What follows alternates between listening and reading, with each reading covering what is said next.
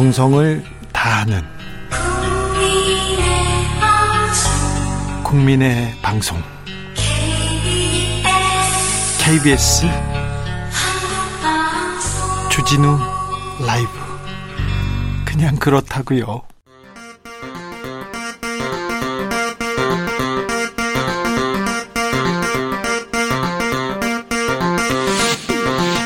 주진우 라이브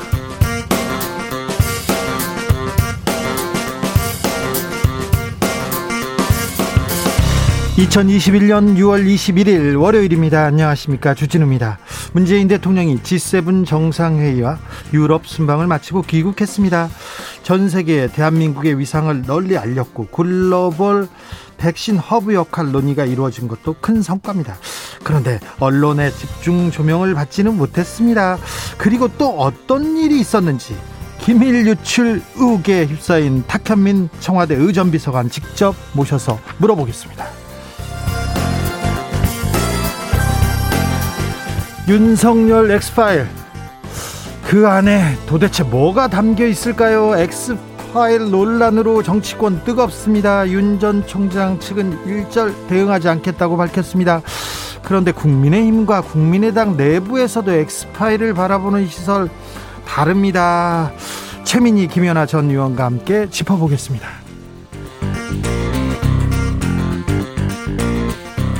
평택항에서 숨진 고 이선호 씨의 장례가 59일 만에 치러졌습니다. 이선호 씨의 아버지는 사회에 숙제를 주고 간 아들이 행복하길 바란다고 했습니다.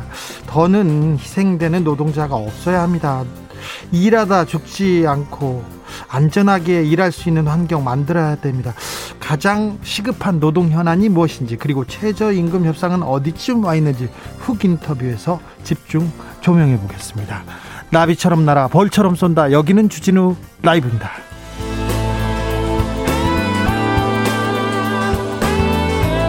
오늘도 자중자의 겸손하고 진정성 있게 여러분과 함께 하겠습니다. 7월 1일부터 새로운 거리두기 개편안 적용됩니다. 자세한 내용 잠시 후 주스에서 알아보겠습니다. 오늘 어, 따져보니까 국민의 30% 거의 30%가 백신 1차 접종을 마쳤다고 합니다. 일상 회복이 지금 가까워지고 있는데요. 여러분 느끼십니까? 새 거리두기 개편한 소식 어떻게 들으셨는지 여러분의 이야기 들려주십시오. 샵 9730 짧은 건 50원 긴 문자는 100원입니다. 콩으로 보내시면 무료입니다. 그럼 주진우 라이브 시작하겠습니다.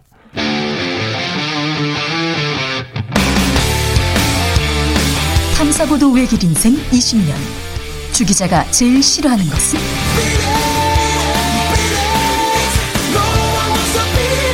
이 세상에서 비리와 부리가 사라지는 그날까지. 오늘도 흔들림 없이 주진우 라이브와 함께.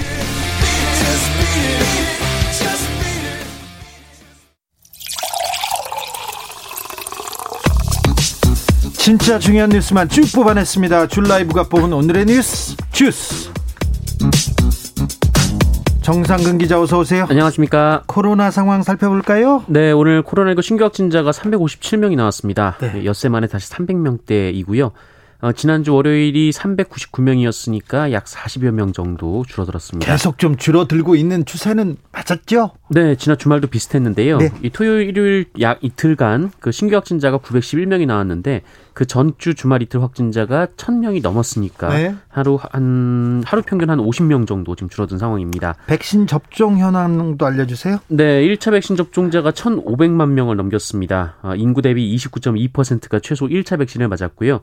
어, 모든 접종을 완료한 이 접종 완료자도 400만 명을 넘기면서 인구 대비 8%에 육박했습니다. 아, 한편 정부는 60에서 74세 고령자들 중에서 아스트라제네카 백신을 맞지 않은 분들에게 다음 달 5일부터 화이자 백신을 접종하기로 했습니다. 아, 이에 따라 내일 모레부터 이분들에 대한 접종 예약이 시작이 됩니다. 백신 접종을 한 후에 사망한 30대 남성이 있었어요. 그런데 백신 접종과의 인과성 정부가 처음으로 인정했습니다. 네, 이 정부는 아스트라제네카 백신을 맞은 뒤 희귀 혈전증으로 사망한 30대 남성 사례에 대해서 접종과의 인과성을 처음으로 공식 인정했습니다. 예. 아, 지난 2월 26일 백신 접종이 시작된 이후 인과성이 인정된 첫 사망 사례입니다. 이 30대 초반의 이 남성은 지난달 27일 아스트라제네카 잔여 백신을 접종받았고 어, 이달 5일 심한 두통과 구토 등의 증상이 나타나서 의료기관을 찾아 진료를 받은 바 있습니다. 27일 날 백신 접종을 했고요. 5일 날 심한 두통과 구토가 있었다고요? 네, 그렇습니다. 어, 그리고 치료를 받던 중 지난 16일 사망을 했는데요. 이 혈소판 감소성 혈전증은 이 바이러스 벡터 계열의 이 아스트라제네카나 얀센 백신을 맞은 뒤 아주 드물게 발생할 수 있는 부작용 가운데 하나로 알려져 있습니다. 네. 어, 델타 변이 바이러스는 아직도 굉장히 무서운 속도로 번지고 있습니다. 어, 인구 중 어, 성인 인구 중 80% 이상이 백신 접종을 한 영국에서는 계속해서 지금 확진자가 늘어서 하루 확진자가 만 명을 넘어섰습니다. 중국에서는 어, 델타 변이 때문에 중국 광동성 선전시에서 어, 감염 환자가 한 명 나왔어요. 그러자 중국 당국이 그저께였나요? 그저께 항공기 700편의 운항을 취소했다고 합니다. 그러니까 아, 우리가 지금 코로나 상황이 나아지곤 있지만 긴장을 늦출 단계는 아니라고 생각이 됩니다. 사회적 거리두기 개편안 나왔습니다. 네, 이 사회적 거리두기는 다음 주 목요일, 그 다음 달 1일부터 바로 시행이 됩니다. 개편안은 확진자 규모에 따라 1단계부터 4단계까지 단계가 정해지는데 아, 전국적으로는 일일 확진자 수가 500명 미만이면 1단계, 500명 이상이면 2단계 이런 식입니다. 아, 다만 지역별로도 거리두기 기준이 있는데요. 이 수도권은 하루 평균 250명 이상이면 2단계가 적용되기 때문에 다음 주 개편된 거리두기가 적용되면 수도권은 2단계, 비수도권은 1단계가 될 전망입니다. 네. 어, 그리고 이에 따라 5인 이상 사적 모임 금지 조치도 완화가 됩니다. 6인까지 허용된다면서요? 네, 7월부터 2주간은 6, 6명까지 허용이 되고 상황을 봐서 수도권의 경우 8명까지 모임이 허용될 수 있습니다. 이 자영업 운영 시간도 늘어날 것으로 보여서요. 그 1단계는 운영 시간 제한 없이 밤새 문을 열 수가 있고요. 2단계에서는 어, 식당과 카페, 노래방과 유흥시설의 영업이 자정까지로 제한이 됩니다. 그럼 7월부터는 자정까지는 영업이 가능하다고 봐야 되겠네요, 수도권? 네, 그렇습니다. 아, 이경주님께서 40대라 그런지 아직 제 주위에 백신 접종 안 한 사람이 대부분입니다. 거리두기 개편한다고 하니까 살짝 불안합니다. 이런 의견 주셨어요. 2320님은 작은 분식집이지만 하루에 한두 팀 인원 제한으로 돌려보낼 때마다 마음이 찢어졌어요. 이젠 6인까지 받을 수 있다니 한결 숨 쉴 수 있을 것 같아요. 감사한 상황인 거죠. 차차 넓어, 넓혀질 거라니까. 국, 굳게 믿습니다. 그렇죠? 이렇게 물어봅니다. 예, 맞습니다. 네. 코로나 상황이지만 그래도 경제는 또 굴러가야죠. 민생은 또 굴러가야죠. 아, 이렇게 거리두기 개편한, 아, 이렇게 또 완화할 수 있어서 다행이기도 합니다. 아, 무사 기원, 귀환을 기원했습니다. 기도했는데 결국 쿠팡 화재 현장에서 고립된 소방관은 숨진 채 발견됐습니다. 네. 어, 지난 토요일 오전 10시 50분쯤 경기도 이천시 쿠팡 덕평 물류센터 화재 진압 도중 건물 내로 진입했다가 빠져나오지 못한 김동식 소방경이 숨진 채 발견됐습니다. 네. 어, 고립된 지 47시간 만에 발견이 됐는데 이 고인은 밖으로 탈출할 수 있는 지하 2층 입구를 불과 50m 정도 앞두고 빠져나오지 못한 것으로 전해지고 있습니다. 고인은 급박한 현장 상황에서도 대원들을 모두 탈출시키고 본인은 뒤를 지켰다가 안타깝게 변을 당했는데요. 어, 고인의 빈소는 경기도 하남시 마루공원에 마련됐었고 고인의 빈소에는 고인의 희생 정신을 추모하는 분들의 조문 행렬이 이어졌었습니다. 아, 문재인 대통령은 조전을 보내 이 대한민국은 고인의 열정과 헌신을 결코 잊지 않을 것이다라고 했고 어, 김부겸 국무총리와 이준석 국민의힘 대표, 전해철 행정안전부 장관 등은 직접 조문을 했습니다. 어, 고인은 순직으로 기록됐고요. 고인의 연결식이 오늘 오전 광주 시민체육관에서 경기도청장으로 진행이 됐습니다. 아, 고인의 유해는 국립대전현충원에 안장됐습니다. 김동식 소방경 그 아, 결코 잊지 않겠습니다. 네, 감사합니다. 쿠팡이 수습책을 발표하고는 있지만 여론은 싸늘하네요. 네, 어, 쿠팡 측은 고 김동식 구조대장의 숭고한 헌신에 애도를 표한다는 내용과 함께 그 유족을 평생 지원할 수 있는 구체적 방안을 마련하고 또 김동식 대장 장학기금을 이 순직 소방관 자녀들을 위해 만들겠다라고 밝혔습니다. 그런데 초기에 스프링클러 작동이 아예 안 됐다면서요? 네, 이 소방 측에 따르면 이 화재 초기 스프링클러 작동이 8분이나 지체됐다라는 분석이 나왔고요. 어, 여기에 또 쿠팡의 열악한 노동 환경 문제가 다시 한번 대두가 됐고. 너 여러 노동자가 지금껏 숨졌지 않습니까? 네, 그렇습니다. 이 무엇보다 창업주인 김원석 씨가 이 미주 법인 대표만 맡고 국내 책임 있는 자리에서 모두 물러난 소식이 전해지면서 어, 쿠팡에서 탈퇴했다라는 인증글이 온라인에 잇따라 올라온 바 있습니다. 책임을 회피한다는 회피한다는 그런 느낌이 들지 않습니까? 바로 화제가 나자마자 자리에서 물러나는 걸 보면 이 내용은 자세한 자세하게 김은지 기자 함께 조금 이따가 살펴볼게요. 네. 윤석열 전 검찰총장 측 대변인 사퇴했습니다. 네. 어, 조선일보 기자 출신인 윤석열 전 검찰총장 측 이동훈 대변인이 어제 아침 기자들에게 메시지를 보내서 일신상의 이유로 직을 내려놓겠다라고 밝혔습니다. 어, 대변인으로 임명된 지 불과 열흘 만의 일이었는데요. 어, 윤석열 전 총장과 이동훈 대변인은 지난주 금요일 국민의힘 합류를 둘러싸고 전혀 다른 입장을 밝혔는데 네. 어, 이동훈 대변인은 윤석열 전 총장의 국민의힘 입당이 어, 당연하다라는 식으로 인터뷰를 했는데 어, 윤석열 전 총장이 별도로 다른 언론과 인터뷰를 해서 어, 지금 입당을 거론하는 것은 국민에 대한 예의가 아니다라고 밝힌 바 있습니다. 한도차가 아니라 아예 다른 말을 했어요. 윤석열 엑스파일 주말을 뜨겁게 달궜습니다. 이 논란 되고 있습니다. 네, 지난 토요일 이 김무성 전 미래통합당 의원 보좌관 출신인 이 시사평론가 장성철 씨가 어, 여의도 일대에서 돌아다니는 그 윤석열 파일이란 것을 입수했다며 어, 본인이 이 파일을 봤을 때 국민의 선택을 받기 힘들겠다라고 주장했습니다. 네. 어, 오히려 야권에서 이른바 윤석열 엑스파일이 처음 언급됐는데요. 어, 이에 대해 윤석열 전 총장 측은 대응하지 않을 것이다라고 일축했습니다. 어, 이준석 국민의힘 대표는 윤석열 전 총장이 엑스파일이란 문서로 돌아다닐 만한 견함이나 잘못을 했다면 어, 문재인 정부가 이미 그걸 바탕으로 윤석열 전 총장을 압박했을 것이다 라면서 이 도덕적으로 치탄받을 일이라면 즉각 내용을 공개하고 평가받아야 한다라고 말해 어, 윤석열 전 총장을 엄호했습니다. 어, 김무성 전 대표는 이 일과 관련해서 자신과 전혀 무관하다며 장성철 소장과는 서로 왕래가 없다라고 어, 자신의 배우설을 반박하기도 했습니다. 윤석열 전 총장 측에서 처음 임명한 참모가 물러났습니다. 그리고요. 아, 국민의힘의 지지율이 오르면서 내부의 분위기도 좀 달라요. 독자파가 있고 영입파 본격적인 힘 겨루기를 하고 있습니다. 버스에 지금 타야 된다. 아니다. 지금 타면 먹힌다. 계속해서 내부에서 본격적으로 아, 이게 다투기 시작했는데요. 이제 진짜 시험대 위에 올랐 탄 것 같습니다. 이제 진짜 시작입니다. 민주당에서는 경선 연기 논란이 이어지고 있습니다. 네, 그 이낙연 전 대표 그리고 정세균 전 국무총리 측은 경선을 연기하고 어, 경선을 더 흥행시키자 이렇게 주장하고 있는 반면에 어, 이재명 지사와 박용진 의원, 이 추미애 전 법무부 장관 등은 약속대로 이 정해진 일정에 경선을 하자고 반박하고 있습니다. 네. 아, 특히 이낙연, 정세균 전 총리 측은 대선 경선 일정을 미루자면서 연일 지도부를 압박하고 있는데요. 의원총회를 열어서 경선을 연기할지 말지 논의라도 해보자라는 입장인데 어, 결국 민주당은 내일 관련 의총을 열기로 했습니다. 내일은 결론을 낸답니까? 어, 다만 의총이 결정을 하는 자리는 아니다라는 게 지도부의 입장입니다. 이 송영길 대표는 오늘 기자들과 만나서 그 의총은 경선 연기 문제를 결정할 수 있는 단위가 아니라면서 갈등이 격화되지 않도록 어, 내일 의원총회를 통해 지도부가 의견을 잘 수렴하겠다라고 밝혔습니다. 잘 보세요. 국민의힘 쪽도 그렇고 민주당도 그렇고 이게 무슨 경제와 이게 무슨 민생과 관련된 일입니까? 국민과 관련된 일인지 잘 모르겠습니다. 네. 정치권은 항상 그런 것 같아요. 어, 국민의힘하고 국민의당 합당은 어떻게 된, 되고 있어요? 어, 지금 당명을 두고 계속 논란이 이어지고 있는데요. 이 권은희 국민의당 원내대표가 오늘 다시 한번 이 당명 변경에 대한 얘기를 했습니다.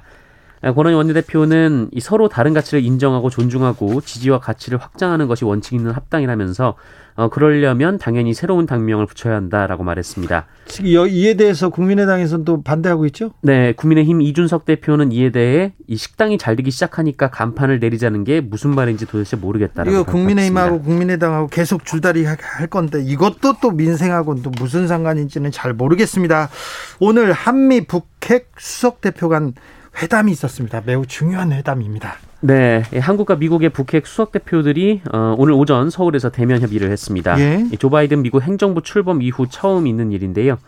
지난주 김정은 국무위원장이 바이든 행정부를 향해서 대화의 방점을 찍은 메시지를 내놓은 이 직후에 이뤄진 협의이기 그렇죠. 때문에 결과에 주목이 되고 있습니다. 성김 대표가 왔어요. 네, 국내에 왔는데요. 오늘 모두 발언을 통해서 이 북한이 언제 어디서든 조건 없이 만나자는 우리의 제안에 긍정적으로 반응하기를 희망한다라면서 아, 우리의 조율되고 실질적인 접근법은 북한과 외교에 열려 있고 또 이를 모색해 나간다는 것이다라고 말했습니다. 어, 그리고 대화 대결 이 모두를 언급한 김정은 위원장의 최근 발언을 주목하며 어, 미국 역시 어느 쪽에도 준비가 돼 있다라면서 김정은 위원장의 대화 언급이 우리가 곧 긍정적 회신을 받을 수 있다는 의미를 기대한다라고 밝혔습니다. 청와대에서 인사를 단행했습니다. 청년의 방점이 찍혔습니다. 네, 오늘 청와대 정무비서관의 김한규 이 변호사를 그리고 청년비서관의 이 대학생인 박성민 전 더불어민주당 최고위원을 어, 그리고 교육비서관의 이승보 교육부 교육안전정보국장을 발탁했습니다. 아, 이미 한 번 언론을 통해 거론된 바 있는 김한규 정무비서관은 민주당 법률 대변인 그리고 민주평화 통일자문회의 상임위원 등을 지냈고요. 아, 지난해 총선 당시 민주당 소속으로 서울 강남병에 출마했다가 낙선한 바 있습니다. 이 정무비서관은 그동안 전직 국회의원이 맡아왔습니다만 그렇죠. 김한규 비서관은 의정 경험이 없는 상황인데요. 하지만 청와대는 국회 경험이 없는 영선의 야당 대표도 있다라면서 아, 김한규 비서관이 법조인으로 20년간 활동했고 당에서도 역할을 해서 정무 감각이 높을 것으로 평가된다라고 밝혔습니다. 박성민 비서관은 대학생이죠. 올해 25살입니다. 네, 1996년생입니다. 이 문재인 정부 들어서 최연소 청와대 비서관이고요. 이 민주화 이후 최연소이자 또 최초의 대학생 비서관이기도 합니다. 아, 그리고 이승보 교육비서관은 연세대 교육학과 출신으로 행정고시를 거친 정통 교육부 관료 출신입니다. 임성근 전 부산고법 부장판사 아, 사법농단 사건입니다. 징역 네. 2년 구형했습니다. 네, 헌정사상 최초로 국회에서 탄핵 소추된 임성근 전 부산고법 부장판사에게 검찰이 징역 2년을 구형했습니다. 예. 아, 직권남용 권리행사방해 혐의로 기소가 됐는데요. 임성근 전 부장판사는 서울중앙지법 그 형사 수석 부장판사 시절 어, 임종원 전 법원행정처 차장의 지시로 이 가토다스야 전 상케이 신문 서울지국장 재판에 개입한 혐의 등으로 재판에 넘겨진 바 있습니다. 1심에서는 재판에 개입한 점은 인정받았지만 이 재판에 개입할 권한이 없기 때문에 직권남용이 아니다라며 무죄를 선고받았는데요. 이게 좀 말이 안 되지 않습니까? 재판에 개입하면 안 됩니다. 누구든 그 누구든 그런데 재판을 개입했지만 어, 권한이 없기 때문에 무죄라는 거예요. 그래서 무죄를 선고받았어요. 네, 무죄를 선고받았습니다. 이 판사님도 이게 말이 안 되잖아요. 집 재판에 개입할 수 없는 사람이 개입하면 더 중한 범을 범죄를 범죄라고 생각하고 더 중하게 처리해야 되는 거 아닌가요? 네, 재판에 개입할 수 있는데 그 행위를 해야 직권 남용이라는 논리인데요. 이걸로 다 무죄 받았어요. 네. 강원랜드 강원랜드에서 국회의원이 압력을 넣었습니다. 청탁을 넣었어요. 청탁을 넣었는데 국회의원이 주무부처가 아니라고 해서 권한이 없는데 청탁을 넣었기 때문에 무죄였다. 판사님 이런 판결을 어떻게 받아들일 수 있습니까? 네, 하지만 검찰은 임성근 전 부장 판사에게 재판 개입 권한이 있고 또 이를 남용한 것이기 때문에 그 1심과는 달리 유죄 판단이 내려져야 한다라고 주장했습니다. 예. 어, 그리고 헌법재판소에서 지난 10일 그 임성근 전 부장판사 탄핵 심판 사건 첫 변론 기일이 진행되기도 했습니다. 네. 주스 정상근 기자 함께했습니다. 감사합니다. 고맙습니다. 패킹 라이킹님께서 적당히 좀 해라. 시험 기간 연기하면 점수 오르나 얘기합니다. 5867님은 19일 날 건강검진 동네 내과에서 받다가 운 좋게 얀센 백신 접종 받았습니다. 하루 이틀 안정을 취하라 했지만 일요일에 야구하면서 격하게 운동했는데 현재 아무렇지도 않고요. 밥만 더 잘 먹어요. 백신 두려워 말고 맞으세요 얘기합니다. 교통정보센터 다녀오겠습니다. 임초희 씨. 주진우 라이브.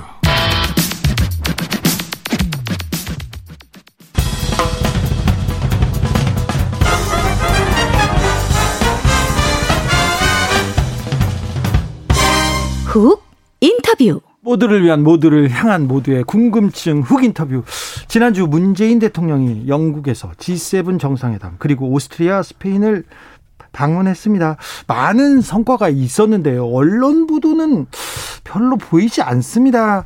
문 대통령과 가장 가까운 곳에서 어, 함께 어, 순방했던 탁현민 청와대 의전 비서관 모셨습니다.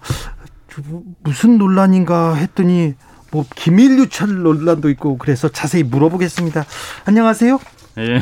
잘, 다녀, 잘 다녀오셨어요? 예, 뭐 여러 사람들이 고생 많이 했고요. 네. 대통령이 특히 많이 힘드셨는데 잘 네. 다녀왔습니다. 어, 일정이 굉장히 많더라고요. 이번 G7 정상회의 그리고 유럽 순방의 의미와 성과 어떻게 평가하십니까? 언론이 짚지 않는 부분 얘기해 주십시오.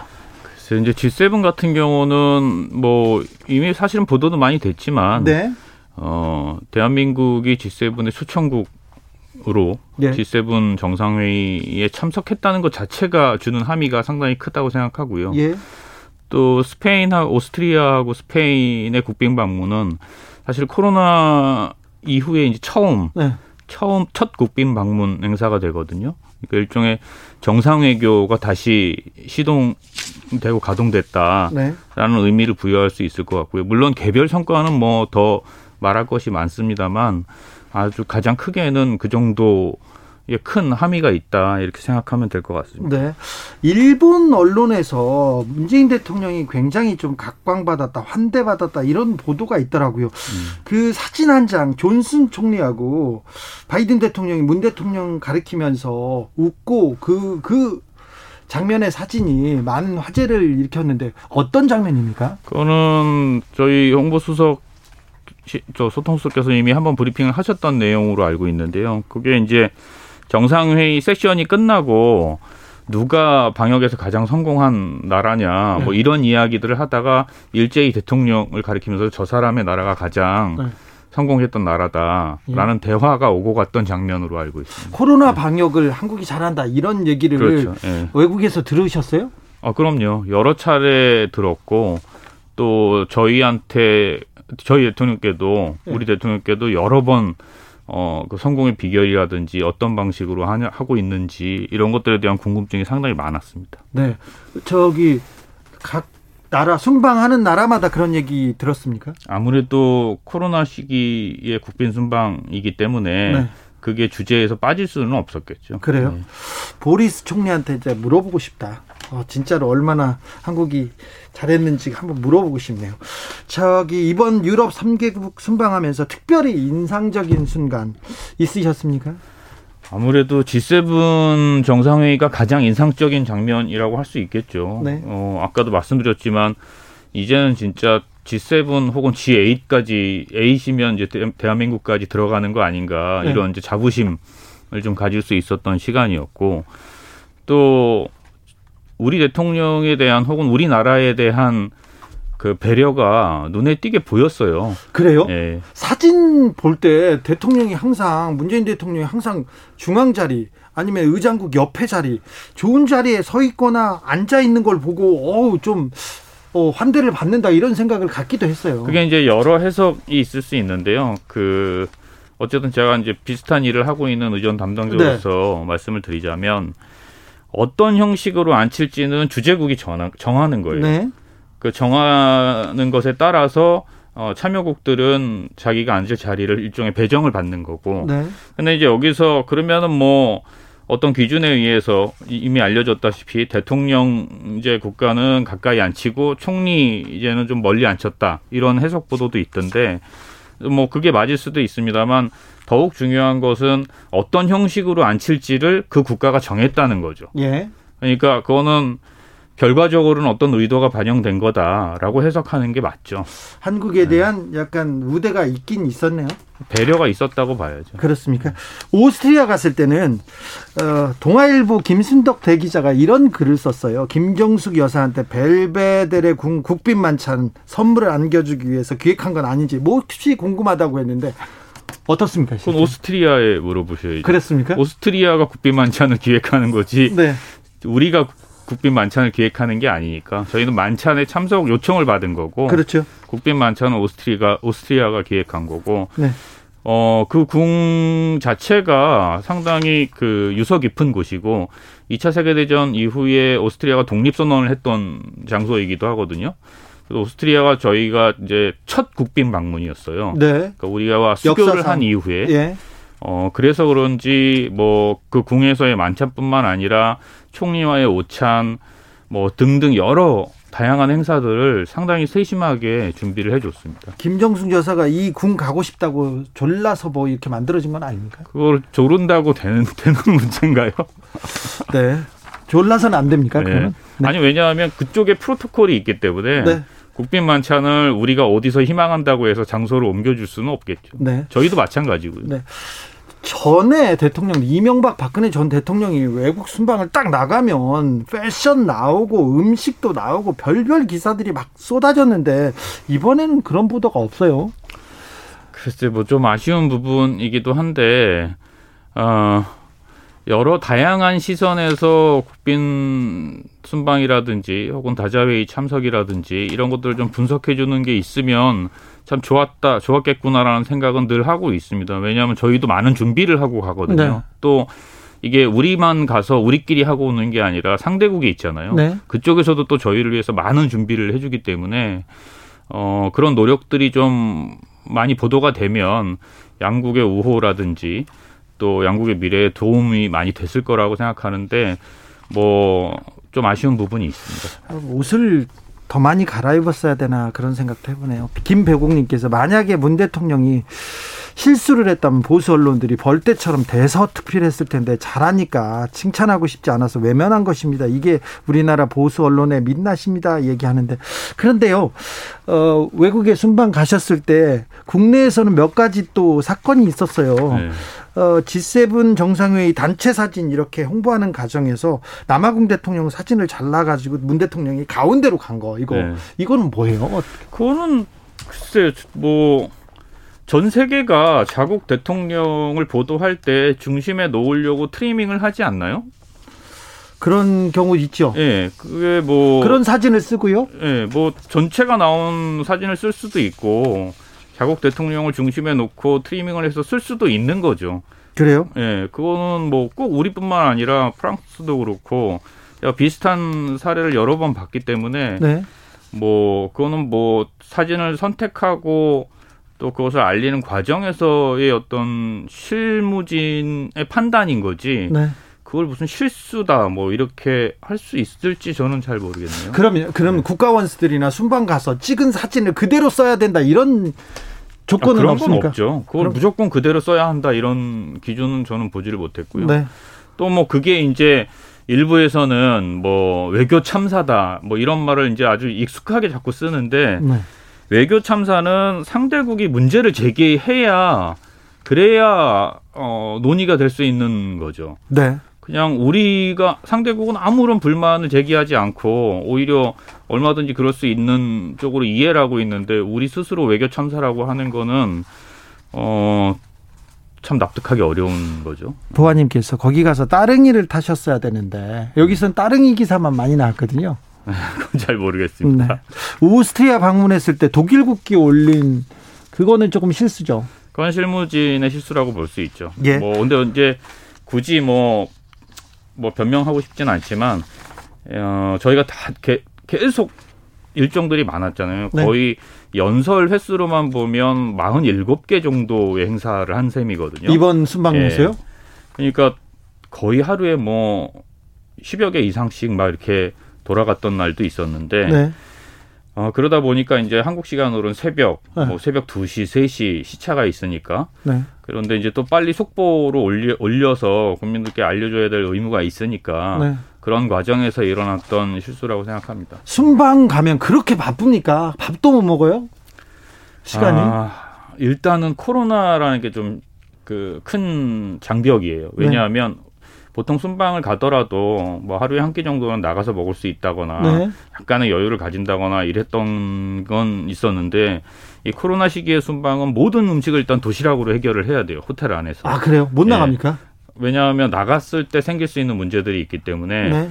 그리고 또 그 나라의 방역 기준도 지켜야 되면서 동시에 또 우리나라의 방역 기준도 또 지켜야 되거든요. 네. 그래서 아예 도시락으로 음식을 해결하고 또 공식적인 오찬이나 만찬이 아닌 이상은 저희가 뭐 별도의 음식을 또 먹으러 가기도 좀 어렵죠. 그래서 공... 주로 라면을 많이 먹고. 그러니까 맨날 네. 라면을 먹어가지고 저한테 라면 네. 먹고 있다고 얘기를 하셔가지고. 라면이 뭐 가장 빨리 또 가장 익숙한 음식이기도 하니까요. 근데 만찬장에서 비서관이 의전 비서관이 혼자서 밥 먹기도 좀 그래요, 말.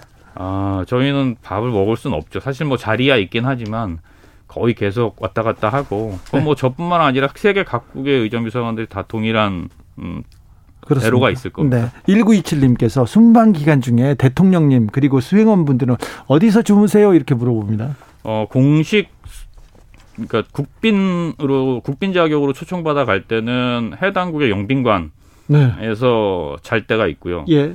또 만약에 영빈관이 없는 나라도 있거든요. 저희 같은 나 우리 같은 나라도 영빈관이 없고 네. 그런 경우에는 시내 호텔을 임차해서 네. 어, 그곳을 숙소로 삼기도 합니다. 오스트리아, 스페인은 어디에서? 오스트리아는 호텔에서 네, 있었고요. 어, 스페인은 영빈관에서 있었습니다. 네. 0054님께서 독도 스토리 너무 멋있었습니다. 스페인에서 독도가 우리 영토라고 표시는 고지도를 관람했지 않습니까? 이거 가시기 전에 알았어요? 어, 전체적으로 일정이 나오면 상대 국가 세부 내용을 조율을 하죠. 근데 네. 이런 경우는 우리가 무엇을 보여달라 이렇게 얘기할 수 없어요. 왜냐하면 그건 그 나라에서 판단할 일이기 때문에. 네. 다만 어, 그 상원 의회 도서관에 들어가서 준비된 책을 관람하는 것. 이렇게까지는 합의를 했었죠. 아 이게 국제사회에서 어떤 의미인지 스페인 정부가 잘 알고 있었을 텐데요. 글쎄 뭐 여러 해석이 가능할 거라고 생각합니다. 예. 어, 이번에 다녀오시면서 이 해외 순방 일정 일정이 아니죠 행사 이름을 SNS에 공개했어요. 근데 그걸 가지고 국가 기밀 유출했다고 보도가 비판이 나오고 있어요. 이거 좀 저 제가 보기에도 조금 당황스러운데요. 음, 뭐 당황스럽죠. 당황스러운데 실은 이제 그 이전 정부에서도 여러 차례 그 순방 제목을 공개한 적이 있어요. 박근혜 정부 시절에 첫 미국 순방하는 거 있지 않습니까? 그때 암호명을 먼저 공개하면서 새 시대 새 나라로 뭐 가겠다 이런 얘기를 했던 거 기억합니다. 예, 그것도 있고 이명박 정부 뭐 더 멀게는 노무현 정부 그 다음에 또 국민의 정부까지 네. 어 국가의 이익에 도움이 되거나 네. 혹은 뭐 순방의 성과를 알리기 알리는 편이 국가의 이익에 훨씬 더 부합하는 경우에는 뭐 경우에 따라서 종종 순방 제목을 공개하기도 했습니다. 그러니까 저는 뭐 그 자체가 이렇게 큰 논란이 된다는 게 뭐 많이 당황스럽죠. 예. 그렇죠. 공군 1호기 어, 기내회의 이게 첫 번째 공개된 겁니까? 아닙니다. 공군 1호기도 여러 차례 공개를 했었고요. 또 심지어는 이제 이전 정부 같은 경우는 아예 1호기에 초청 행사도 있었어요. 그렇죠. 거기서 예. 기자들 모아놓고 예. 얘기도 하고 초청 그랬잖아요. 행사도 하고 기자들뿐만 아니라 일반 어린이 초청 행사도 하고 그래서 이제 그런 식의 이제 어떤 그 보안을 유지해야 하는 시설의 경우도 보안성이 특별히 노출되지 않는 사진은 공개하는 게 어, 바람직한 쪽으로 많이 하고 있습니다. 지금 저희도. 네. 근데 네. 왜 기밀 유출 논란이 이렇게 대서특필됐죠? 글쎄요. 그걸 제가 잘 모르겠네요. 저는 알아요. 네. 언론이 탁현민을 편애합니다. 좀 그런 것 같죠. 아니 근데 이제 뭐 이를테면 일부 지적은 생각해 볼 만한 구석도 있다고 생각해요. 뭐 예컨대 뭐 꼭 그거를 개인 계정으로 올렸어야 되냐. 네. 꼭 그래야 할 필요는 없죠. 물론 사전에 협의를 했고 가장 적절한 플랫폼을 찾, 찾, 찾느라고 하긴 한 거지만 아, 그렇습니다. 뭐 그런 부분이 어 다소 불편했다면 어, 조심할 수 있도록 하겠습니다. 아, 그래요? 네. 자, 문재인 대통령 이제 임기가 얼마 남지 않았습니다. 문 대통령이 국민들한테 어떤 대통령으로 기억되길 바라십니까? 아, 그건 너무 큰 질문인데요. 네. 어, 글쎄요. 뭐 지금 저희가 쓰고 있는 네. 어, 국가적인 캐치프레이즈 비전이 어, 위기에 강한 나라 대한민국이잖아요. 네. 어, 이 위기를 잘 극복한 대통령, 뭐 임기 초에 북핵 위기부터 시작해서 어, 지금 코로나까지 그래서 이 모든 위기들을 가장 잘 극복해준 그런 대통령으로 기억됐으면 좋겠다 이런 생각이 드네요. 어, 탁현민 비서관이 남북 공동 행사를 할 때 가장 열정적이었던 것 같아요. 제가 기억해요. 오랫동안 봤는데 그런데 음. 어, 문재인 정부 얼마 남지 않았는데 남북 공동 행사 또 기획해야 될 텐데요. 글쎄 그건 뭐 저의 노력으로 되는 것도 아니고 네. 정말 많은 사람들의 바램과 또 여러 조건과 이런 것들이 다 맞아 떨어지고 결정적으로 그게 그 일이 저한테 주어져야만 할 수 있는 일이잖아요. 네. 그래서 뭐 그런 바램은 갖고 있지만 아, 준비하는 자세로 남은 기간을 보내도록 하겠습니다. 탁현민 비서관은 어떤 사람으로 어떤 사람으로 기억되고 싶습니까? 뭐 지금 같아선 사실 기억되지 않는 게 제일 좋지 않을까요? 너무 많은 사건 사고에 항상 중심에 있는 것 같이 보도가 돼서 네. 알려져서 그냥 지난 5년간 있었던 일들이 사라지고 그냥 어느 순간엔 연출하는 탁현민으로만 어, 행사 연출하고 공연 연출하는 혹은 홍보 기획하는 그런 탁현민으로만 남는 그런 게 좋을 것 같아요 저한테는 제 날이, 인생을 놓고 보면 그런 날이 오겠죠. 뭐 이제 많이 남지 않, 았다고 생각합니다. 네 여기까지 듣겠습니다. 마지막으로 네. 하시고 싶은 얘기 있습니까? 어, 뭐 열심히 잘 마무리하도록 하겠습니다. 네, 고생하시는데 마지막까지 열심히 해주십시오. 지금까지 탁현민 청와대 의전 비서관이었습니다. 고맙습니다. 나비처럼 날아 벌처럼 쏜다. 주진우 라이브.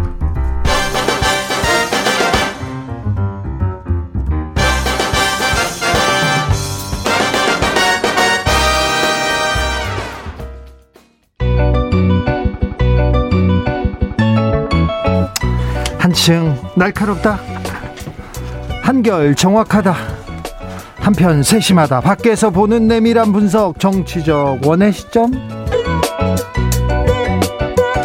오늘의 정치권 상황 원에서 짧고 굵게 더 정확하게 분석해 드립니다. 최민희 전 더불어민주당 의원 어서 오세요. 안녕하세요. 불굴의 희망 최민희입니다. 불굴의 희망 최민희, 일산의 희망 김연아 전 국민의힘 의원.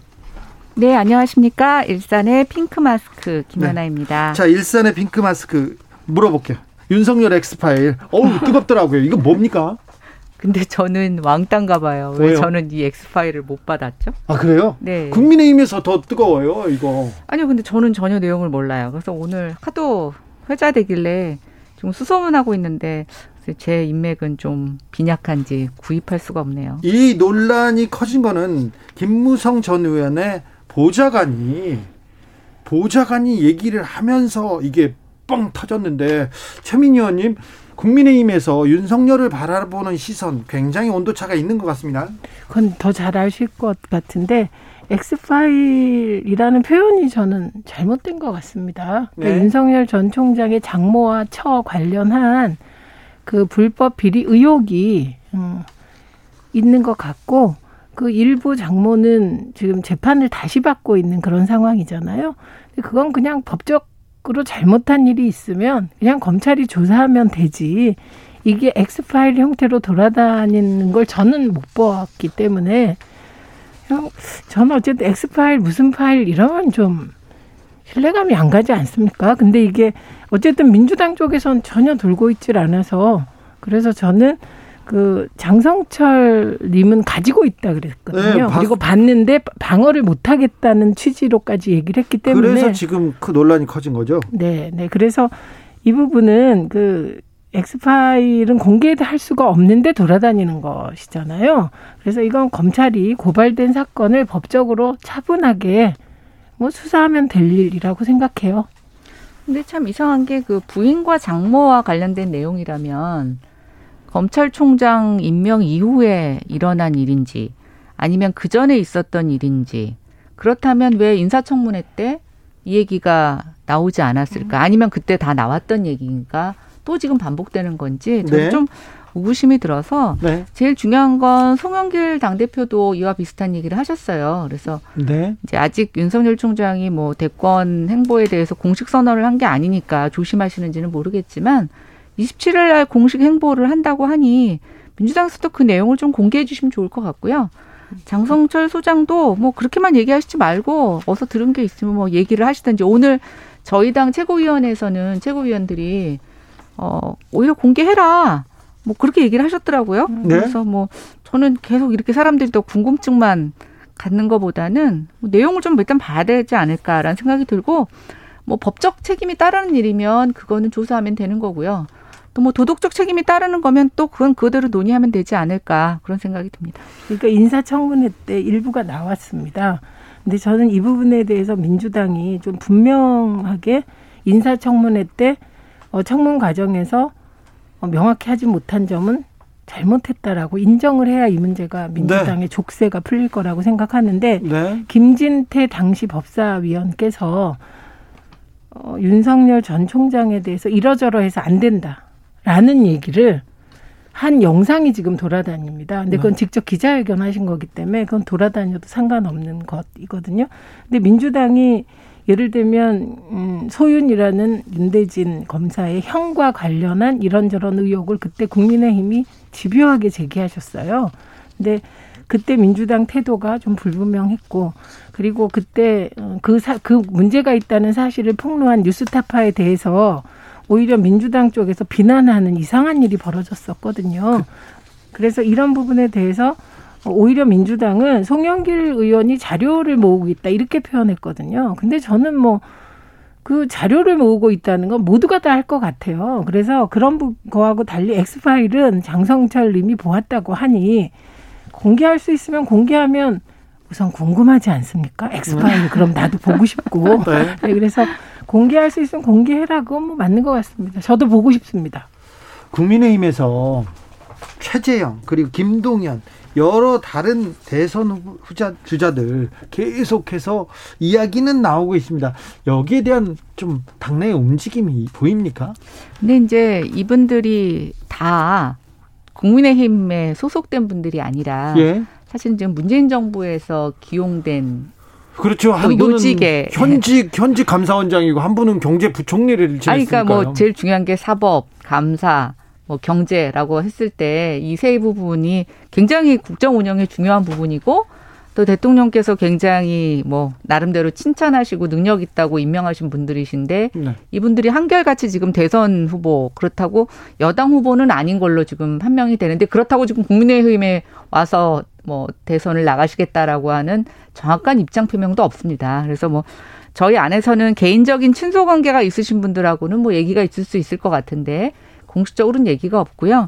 저희는 좀 의아하죠. 이게 정치 사상 정말 초유의 사태인 것 같은데 어, 대통령이 임명한 일종의 요직의 인사들이 도대체 뭐가 문제라서 뭘 견딜 수가 없어서 또 일부에서는 그 문재인 정권의 어떤 이견을 수용하지 않는 폐쇄성 때문에 이런 얘기가 나오고 있다고 하는데 저는 정말 세 분이 대선 출마를 하신다면 그 배경이 궁금해요. 근데 이견을 수용하고 그 성향이 다른 사람을 시킨 거 이렇게 탕평책으로 보는 거는 그런 해석도 있죠. 아니 그러니까 그러니까 그렇게 뭐 기용하셨을지 모르겠지만 그 안에서 그 사람들이 버티지 못하고 어, 일종의 도저히 동의할 수 없어서 지금 나오고 아, 이대로는 안 되겠다라는 것을 보여주시는 거 아닙니까? 제가 그분들을 뭐 대변하는 위치에 있지는 않기 때문에 그분들이 대선 출마하면서 어떤 말씀을 하실지는 좀 지켜봐야 될 것 같아요. 특히 최재원 감사원장은 그런 비난에 대해서 본인이 다 듣고 있다. 그런데 자기가 조만간 입장을 정리해서 이야기하겠다라고 얘기를 하셨어요. 저기 그런데 김연아 의원님 감사원장 굉장히 중요한 자리고 그 정치적으로 독립을 유지해야 되는 그런 자리인데 감사원장이 이 정치권을 대권에 이렇게 발을 바로 내딛는다 이건 좀 문제가 있지 않습니까? 근데 저는 최재형 감사원장이 여태까지 살아오신 인생이나 또 국회에서 답변하실 때 어, 본인이 여태까지 했던 감사는 절, 전혀 개인적인 어떤 사심이 있었던 게 아니고 정치적 중립성을 위반한 적이 없다라고 얘기를 하셨거든요. 그런데 저는 그럼에도 불구하고 만약에 대선 출마를 생, 얘기를 하신다면 정말 그런 분이 왜 그 지경까지 하게 됐냐라는 걸 정말 저도 이유를 좀 듣고 싶어요. 네. 그러니까 우선 저는 김동연 경제부총리는 정치를 하든 뭐 하든 별 상관이 없다고 생각합니다. 네? 이분은 뭐 수사나 감사 이런 걸 하는 자리가 아니기 때문에 뭐 별 상관 없다고 생각을 해요. 근데 윤석열, 최재형 두 분은 하나는 수사, 그것도 아주 막강한 권력을 가진 검찰총장, 다른 한 분은 공직사회의 기강을 잡는 감사원장이었다는 면에서 이건 정파를 떠나 잘못된 일이라고 생각합니다. 왜냐하면 두 분은 공통된 특성이 임기 중에 사퇴하고 나가겠다는 태도이거든요. 그리고 최재형 감사원장의 경우는 최광욱 의원이 물었어요. 감사원장이 이러는 게 맞냐? 똑같은 취지로.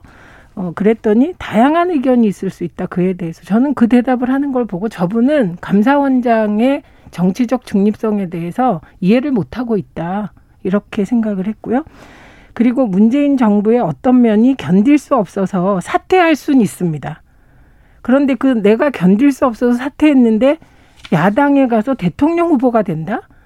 대통령이 대권 욕망 없이 할 수 있는 자리입니까? 그러니까 저는 그런 식의 책임 전가는 평소 대통령에 나가고 싶었는데 그 문재인 정부를 핑계대는 거라고 생각하지 사퇴할 수 있습니다. 거기까지는. 그게 뭔지는 알 수 없겠죠. 그런데 갑자기 야권의 대권 후보로 거론되는데 그에 대해서 명확한 입장을 밝히지 않고 어, 출마를 하겠다는 거고 윤석열 전 총장은 그리고 최재형 원장은 뭐 곧 생각을 정리하겠다고 하는데 언론이 계속 출마하는 쪽으로 조기 사퇴하는 쪽으로 몰아가더군요. 이거는 저는 정파를 떠나 감사원장과 검찰총장이 임기 중에 사퇴해서 대통령에 나오는 것은 이건 비상식적이고 공직자로서의 도리가 아니었고 뭐 그렇게 생각합니다. 네, 네. 그렇게 생각하시죠. 아니요, 뭐 저도 이게 일반적인 일이 아니죠. 그리고 지금 최전 의원님이 말씀하시는 것처럼 그렇게 해석할 수 있다고 생각합니다. 근데 제가 지금 말씀드렸잖아요. 그럼에도 불구하고 두 분이 어떤 명분과 어떤 이유 때문에 이런 결심을 하게 됐는지 저는 그 얘기가 너무 궁금해요. 네.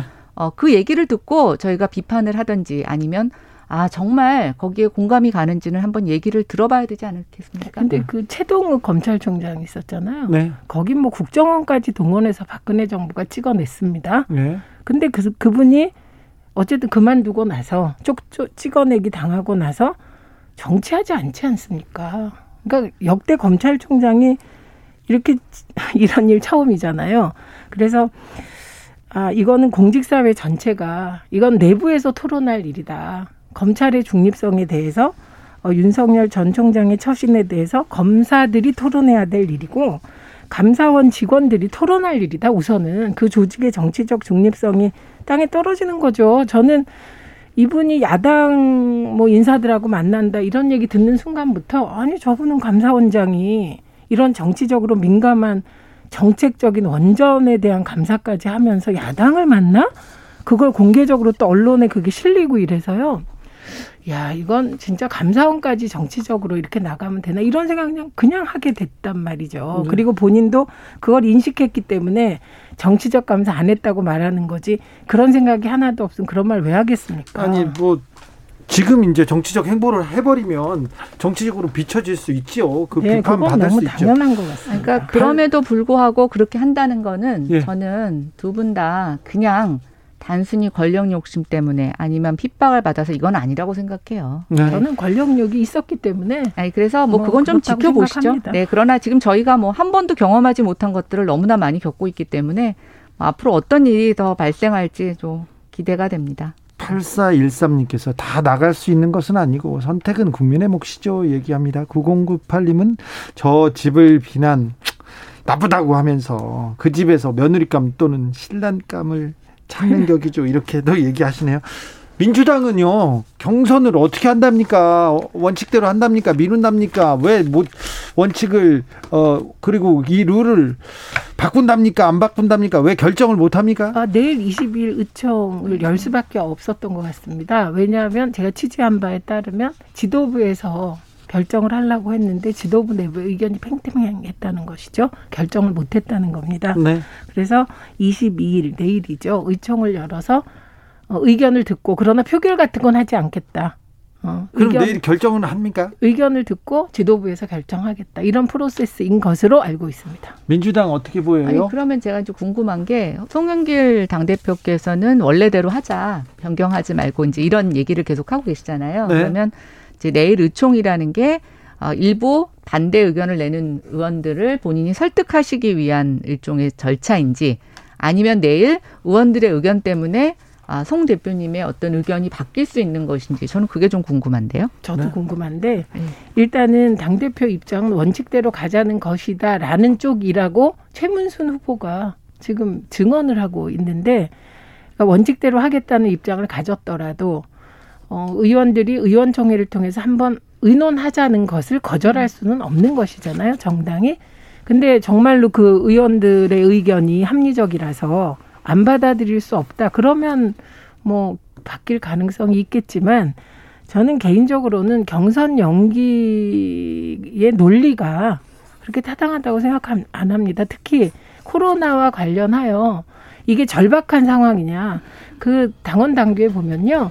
이게 꼭 바꿔야 될 불가피한 상황이 있을 때 당무위원회로 넘긴다고 되어 있는 거예요. 상당한 이유가 있을 네. 때그 이런 상당한 조건이. 이유가 불가피한 이유가 근데 중요한 건 코로나가 지금 완화되고 좋아지는 시점이기 때문에 그게 절박한지 잘 모르겠어요. 국민의힘에서도 전당대회 치렀는데요. 정치적 원의 시점 오늘은 조금 일찍 끝내겠습니다. 자, 어머나. 최민희, 김연아, 김연아, 최민희 감사합니다 두 분. 네, 네, 고맙습니다. 고맙습니다. 어머나. 어머.